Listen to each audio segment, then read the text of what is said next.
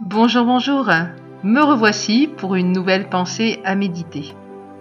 Alors j'espère que ces pensées vous interpellent, parlent à votre cœur. Et si c'est le cas, n'hésitez pas à nous écrire sur www.mfpg.be à la rubrique Nous écrire. Ça sera avec une grande joie que nous allons vous lire, mais également vous répondre. Aujourd'hui, je vais vous partager un petit peu mon vécu avec cette pensée qui s'intitule Acceptons d'ouvrir nos tiroirs. Lisons ensemble le psaume 139, verset 1. Éternel, tu me sondes et tu me connais. Il y a des moments dans notre vie que l'on pourrait appeler déserts, pendant lesquels le Saint-Esprit désire faire une œuvre profonde de restauration en nous. Aussi, dans ces moments, il nous invite avec toute sa délicatesse à ouvrir des tiroirs de notre vie. Jour après jour, l'Esprit Saint nous montre des choses, des situations, des souffrances, des erreurs, des frustrations, des idoles.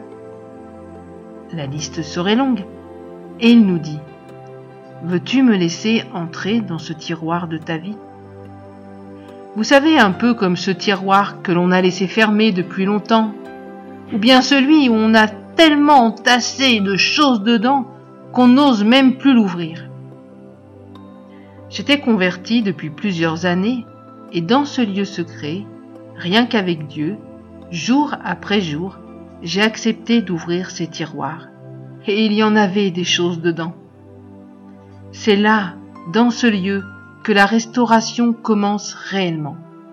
Bien sûr, Dieu utilise les ministères, la communauté, les rassemblements.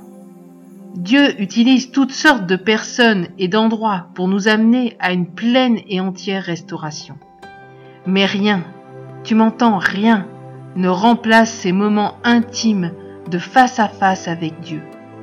De plus, souvent, dans notre intellect, nous savons que nous sommes aimés de Dieu, précieux, précieux à ses yeux.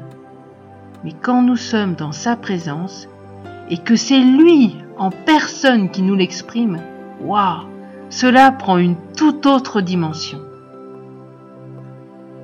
Marie, la sœur de Marthe, savait où elle trouverait tout ce dont elle avait besoin pour sa vie, au pied de Jésus. Je laisse là sur ton cœur et te souhaite une excellente journée. N'hésite pas à venir nous faire un partage sur www.mfpg.be à la rubrique Nous écrire. J'espère à très bientôt de vous lire.